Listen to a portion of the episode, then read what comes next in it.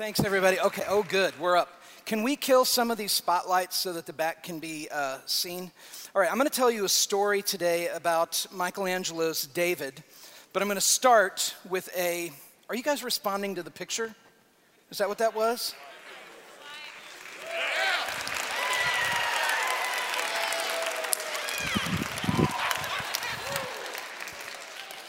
Okay.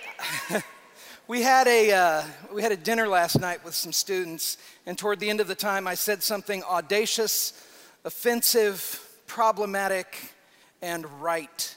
And I'm going to share it with you. It's, I feel like I'm giving you a shiny new toy to play with for the rest of the week. Um, art professors, don't hate me for this. I'm not a guy who likes to put things in order of the best ever. I don't have a best ever movie. I don't have a best ever song. Um, I love all art. I come to art with a posture of I'm interested in engaging with whatever it is. However, I do believe that Michelangelo's David is the single greatest known artistic achievement by an individual artist in the history of humanity.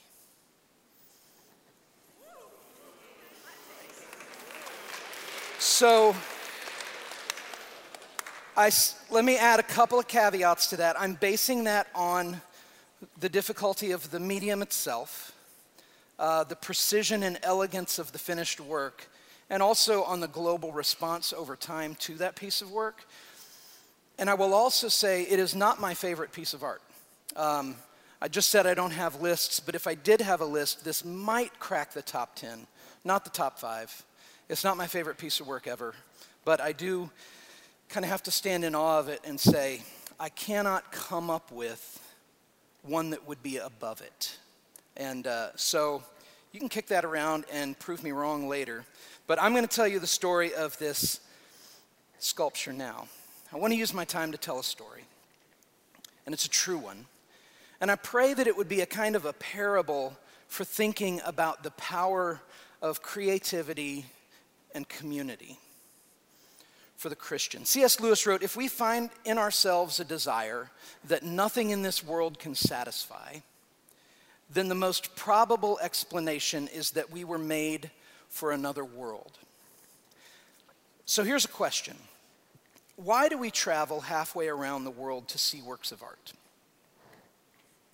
Because it seems like an odd behavior, right? It is a lot of trouble, it's a lot of money, I think the reason is because we are hungry, all of us, for glory, uh, for a kind of perfection that we instinctually suspect exists, but have yet to behold.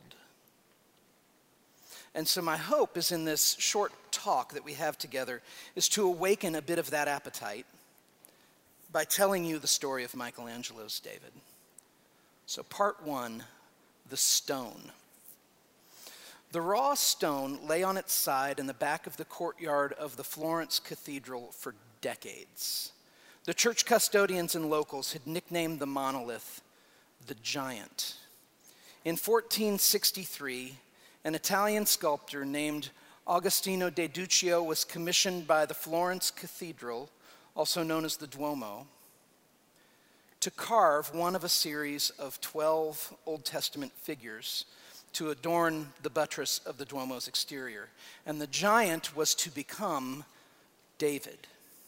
The stone was hewn from the Fantiscritti quarries in the Apuan Alps, just above Carrara, where it was transported from the Carrara region, first along the western coast of the Ligurian Sea to Pisa, and then up the Arno River to Florence. The journey from the mountain to the city took close to two years. In 1466, when the horses and the men finally carted the slab into the cathedral courtyard, people flocked to see it because no one had ever seen a single block of marble this big. By the way, the blocks of marble in this picture here are nowhere close to how big this thing was. It was an unfathomable, unfathomable fascination how this stone had come down from the mountains to rest in their midst.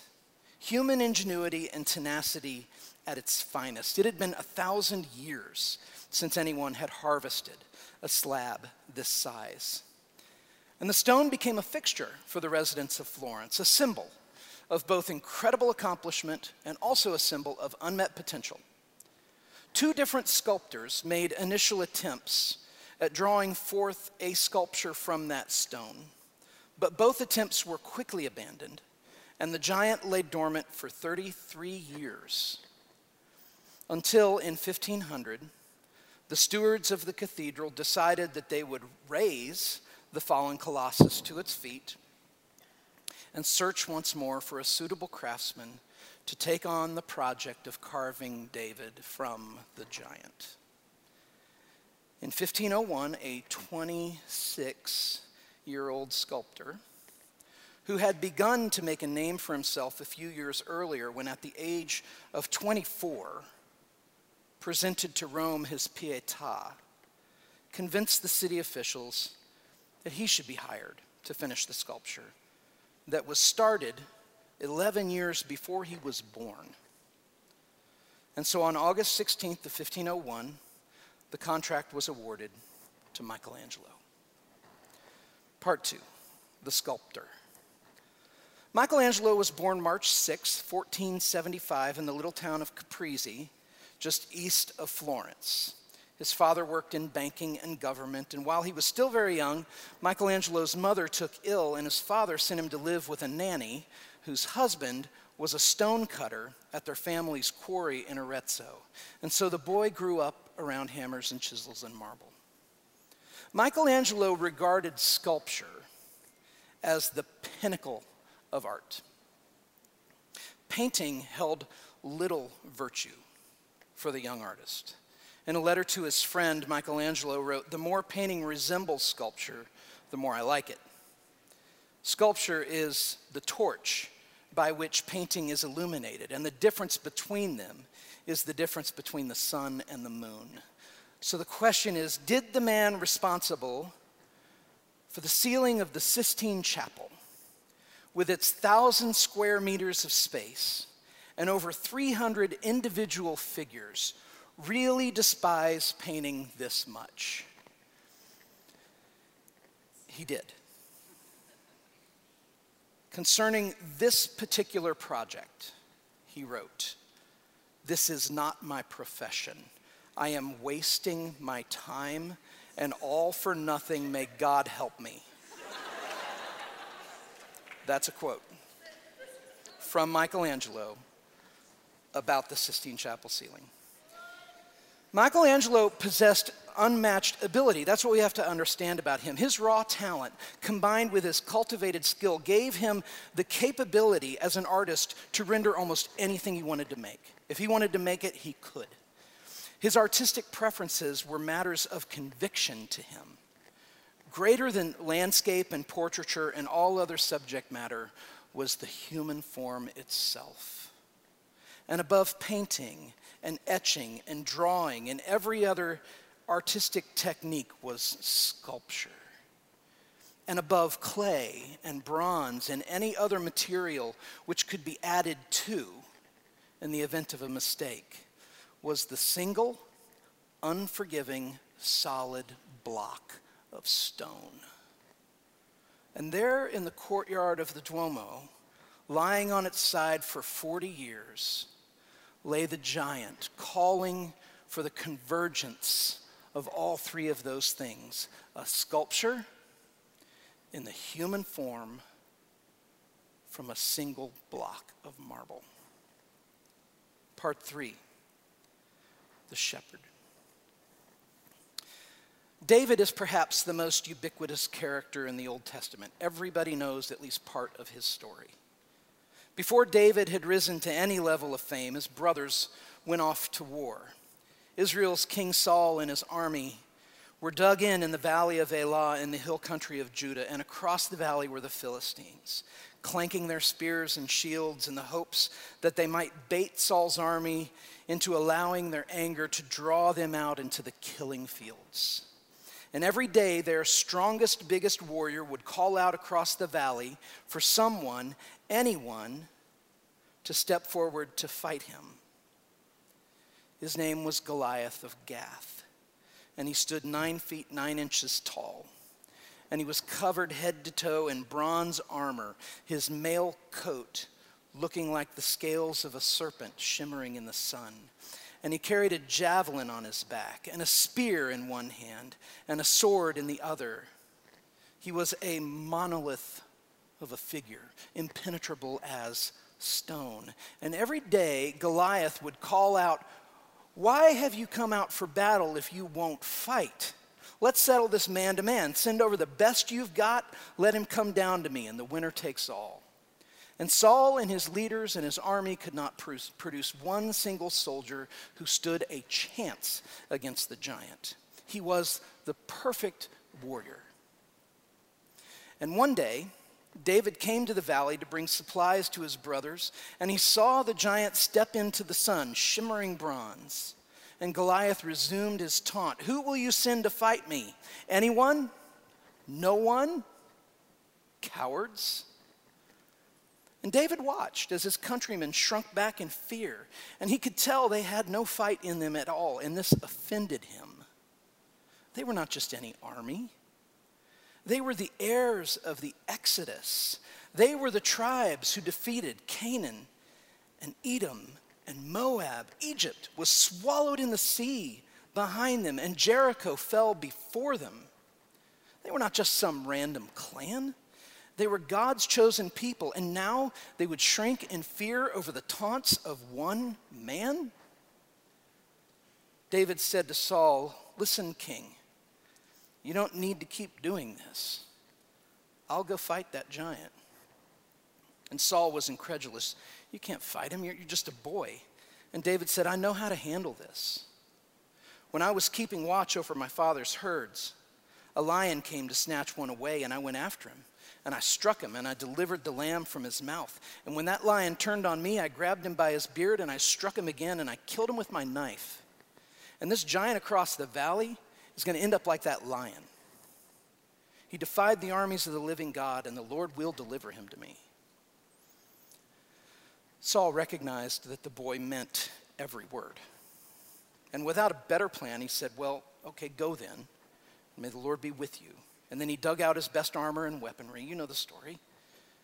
And he began to dress David in his coat of mail. And then the king handed David his sword. And David said, This is not how I'm going to do it. So he put it all down and he picked up his staff and he gathered five smooth stones from the brook of Elah. And he put them, did this just die on me? What's going on here? Okay, we need to get that back up. Um, five smooth stones from the book of Elah, and he put them in his pouch, and he grabbed his sling, and he walked to face the giant. And Goliath regarded the boy for a moment, and he laughed.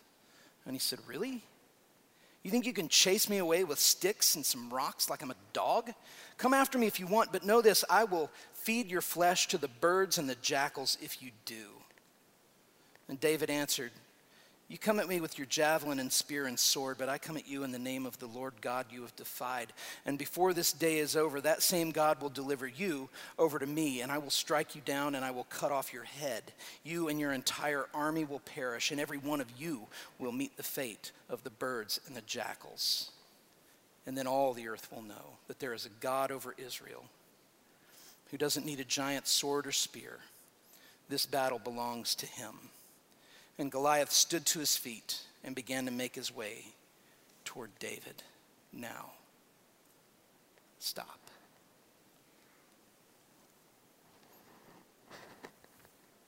Part four the sculpture. This was the moment that Michelangelo captured. David started approaching his foe. It's working up there, right? Okay, I'm having issues down here with my laptop. I'm going to trust. That's what I'm going to do. Trust. David started approaching his foe. In the story, it's all in there. It's in his posture, it's in his hands, it's in his sling, it's in his vulnerability in his eyes. The sling and the stone signal to us that David is looking at Goliath who is about to die. And the look in David's eyes tells us that he has no doubt. The marble. I apologize, guys. I'm having issues that I do not want to be having right now.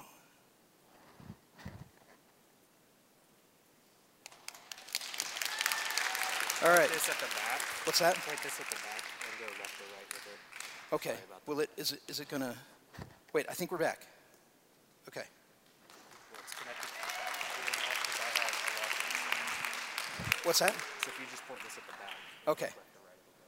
Oh, okay. Okay, good, good, good. Okay. Thanks. Okay. The marble, what are we at now? Okay. Um, nope. Got to go back. Sorry. Oh, I know.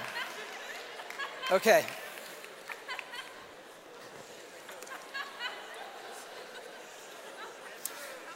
Like I said, like I said, the greatest single artistic achievement in the known history of humanity by an individual artist. This was the moment. The marble looks soft and smooth, like flesh, right? The shepherd is at the same time vulnerable in his nakedness and also imposing in his size, standing just over 13 feet tall.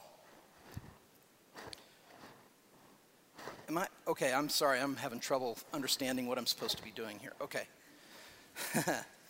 David is tense and angry. Guys, I'm about to abandon the slides here. Okay, I'm trying.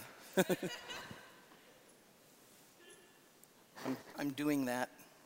Okay. It's not working. Okay. All right. Let me look and see how many slides I've got left to go here. Can you all there in the back just kind of toggle through these as I talk? Okay, thank you. Um, the marble looks soft and smooth like flesh.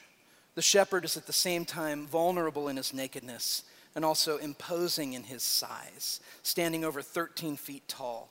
David is tense and angry and ready to move.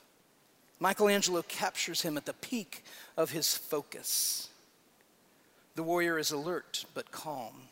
He is equipped but patient. He is daring but confident. He stands in a way that conveys motion. Can we skip to a slide that has his stance, his legs? Um, let's keep going. There you go. He stands in a way that conveys motion, giving his posture a sense of life. He's naked and defenseless. It's a detail that's not in the pages of Scripture, but it is included to heighten for us the viewer's grasp of how vulnerable he was against this unseen foe. And though he is naked, he is anything but weak. The determination on his face and the weapon in his hands convey not only strength, but confidence that the victory is his. This was not a battle against flesh and blood. His right hand, which we should see in it, let's get to his right hand. I love this picture. There you go. His right hand holds the grip of the sling. His left hand, which is the next slide, holds the pocket. The next picture shows that the sling is draped across his back, which means it's hidden from Goliath, emphasizing that David's victory was one of cleverness, not of brute strength. His approach was sophisticated and elegant. Goliath's sword and javelin and muscles and spear all depended on close to mid range combat, but David's sling was a long range weapon. A skilled slinger could take down an opponent armed with swords and spears and javelins without ever coming into reach of his enemy's weapons. What's more, David believed that God himself would guide the stone. Goliath would never even touch him. I mean, the story is perfect. It's a perfect enemy. It's a perfect youth. It's a perfect cast of a lethal stone. It's a perfect ending. And Michelangelo fit it all into a perfect statue of a perfect hero. Part five we work with what we're given. No one in this life is perfect. No one. And we live in a world of limits. And we all run up against them, and we all have them. If you're like me, you wish this wasn't the case, and you find the whole business of limits hard to accept, but they are a fact of life. And not only are they, are they a fact of life, they're part of God's design. One of the beauties I see in this part of God's design is that our limits and our need for others end up producing results, helpful and beautiful and unexpected results that none of us on our own would have known how to create or even thought to create. And the story behind how Michelangelo's David came to be helps us see this. This statue began with limits. Michelangelo's statue would be limited to what the stone could accommodate. When he began, he had to adapt to the attempts of two other prior sculptors whose creative choices and technical mistakes would determine, at least to a degree, how David would have to stand. Can we look at how he's standing? There we go. The stance would affect everything about the end result, not only of the composition of the piece, but also of the structural integrity of the piece. Michelangelo was given a block of marble that others had a hand in shaping. And I ask you, is this not a metaphor for life? We work with what we're given. And we live in a world of limits. How different would Michelangelo's David have been if he began with a virgin stone? What artistic choices would he have made otherwise? Would that sculpture be as beloved as the one we have been given? Michelangelo chipped away at the stone set before him. He had to accommodate the vision of other sculptors and the failures of other sculptors and he had to accommodate the dimensions handed down by the stonemasons who first hewed the marble from the Tuscan Alps. And he also had to accommodate the written word of Scripture because the story of David was not his to invent. And these constraints, all of them, played a role in drawing from that stone the shepherd that he had read about and imagined. Now, some of those choices had already been made for him. But had they not been, we would not have Michelangelo's David. We would have something else. But that's not what happened. And so we have David. I cannot think of a single thing in my life that doesn't bear the touch of others. And you can't either. I mean, of course, we wish some of those chisel marks never happened, you know, the ones that draw from us a cry for mercy the ones that kindle a hunger for the renewal of all things. But other chisel marks have been necessary to give us eyes to behold truth and beauty and goodness that we would not have otherwise known. Living with limits is one of the ways that we enter into beauty that we would not have otherwise seen, good works that we would not have otherwise chosen, relationships that we would not have treasured. I mean, you all live on the top of a mountain. You have a geolog- geographical limit to your friendships right now. And it's beautiful. For the Christian, accepting our limits is one of the ways we are shaped to fit together as living stones in the body of Christ. As much as our strengths are a gift to the church, Friends, so are our limitations. Part six Seeking perfection in a world that is wasting away. There are cracks in David's ankles. For over 500 years, nearly 2,000 pounds of marble have been pushing down on them and yet he stands. For centuries of sun and rain and tremors of thunder, and more than a few attacks by vandals, David stands. But David stands on a bit of a tilt, adding torque to the pressure that his weight puts on those tiny fissures. And in almost immeasurable ways, those fractures are growing and they're working their way up his legs. And this deterioration cannot be reversed. Florence, where David stands, sits near active fault lines, which send tremors through the city. As the city develop, construction equipment continually shakes the earth as it chips and pounds away at the stone beneath. And as daily queues of tourists form lines outside of the academy, the footsteps of a million pilgrims per year from all over the world create almost immeasurable but near constant seismic activity around the statue's base. And one day, David will fall. In all likelihood, he will ironically be taken down by a stone, not by the force of a stone flung at him, but by the limitations of the very stone from which he is carved. He will collapse under his own weight because of his own flaws. One of the many fractures will cause a catastrophic failure in the compressive integrity of the marble, and the weight of his upper body will begin to shift, and pressure and torque and momentum will finish the job. And because of the calcite quality of marble, when he lands, parts of him will practically just explode. This world, which is wasting away, is utterly indifferent to that. It is utterly indifferent to preserving the finest art that its inhabitants can produce. The stone that the quarrymen hewed from the mountain was filled with all kinds of imperfections before the first tap of the first sculptor's hammer and chisel.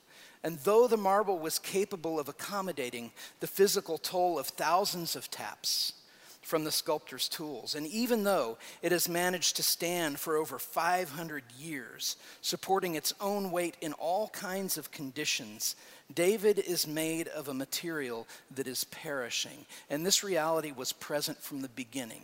And yet, we flock to see him. Standing there in all his glory, the most perfect work of art ever achieved by any one of us says me. I came across a detail in my research that I can't seem to shake. There's a gloss on David's exterior.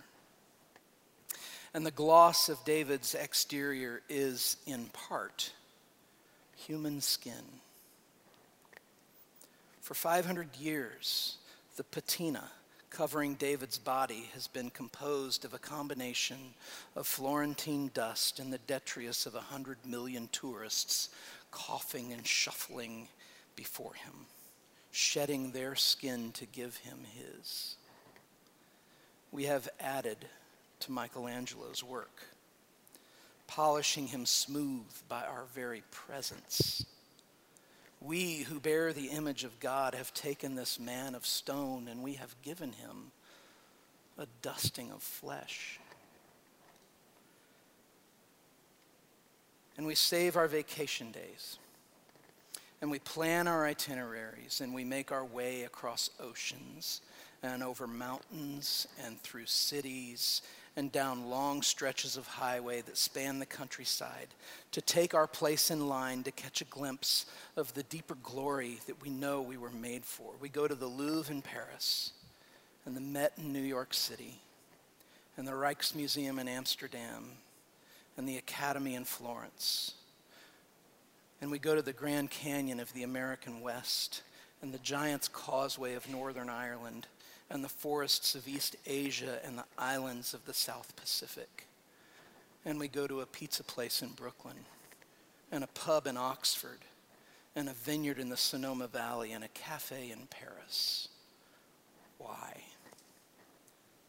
All to join we who are perishing to something eternal. All to get closer to glory.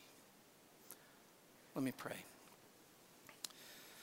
Father, I thank you for the opportunity to be here at Covenant College this week, for the way that you work in the lives of students here, the way that you have used students here to work in my life this week. I thank you for the opportunity. Thank you for the way that you have uh, made us to be people who uh, have an appetite to create, uh, and in the process of doing, end up giving the world things like